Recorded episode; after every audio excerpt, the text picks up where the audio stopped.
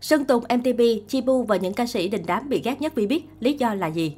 Sơn Tùng MTP Sơn Tùng MTP có thể được xem là ca sĩ huyền thoại đang nắm giữ nhiều kỷ lục nhất Vpop về cả lượt xem MV, lượt nghe ca khúc cho tới lượng fan. Sơn Tùng đều nằm trong top đầu của ca sĩ Việt. Thế nhưng tỷ lệ thuận với những thành tích nói trên, anh cũng là ca sĩ bị ghét có lượng anti-fan tăng lên từng ngày theo cấp số nhân. Các scandal liên quan đến nghi án đạo nhạc bắt chước sao chép phong cách từ sau Hàn Quốc, đặc biệt là vụ lùm xùm tình ái liên quan đến trà xanh là nguyên nhân chủ yếu khiến Sơn Tùng bị ghét đến vậy. Hà Hồ Để có được danh xưng nữ hoàng giải trí, Hồ Ngọc Hà đã phải trải qua không ít thăng trầm.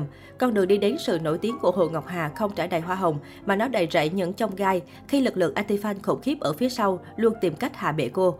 Nổi tiếng là người khéo léo và thông minh, nhưng cô vẫn bị ghét cay ghét đắng bởi những chuyện đời tư cá nhân tình cảm.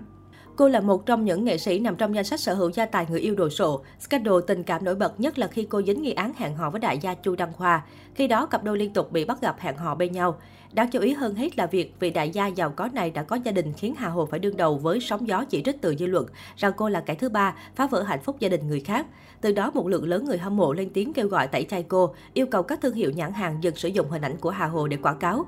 Những nhãn hàng mà cô từng làm đại diện bị cắt.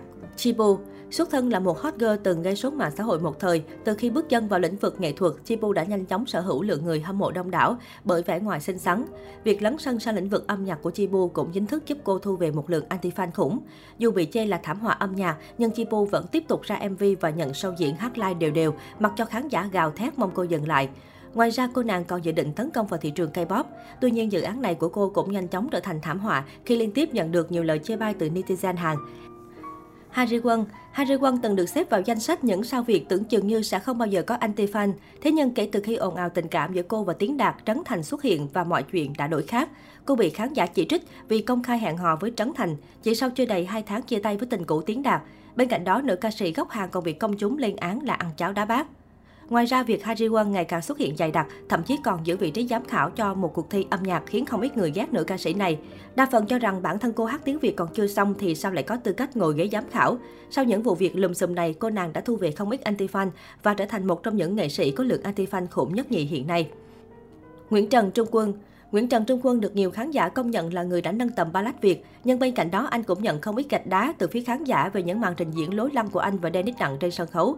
Đây cũng là nguyên nhân chính khiến anh và Dennis Đặng trở thành cặp đôi diễn viên và ca sĩ bị ghét nhất vì biết. Bên cạnh đó, anh còn dính phải nghi án đạo nhái về tạo hình và trang phục.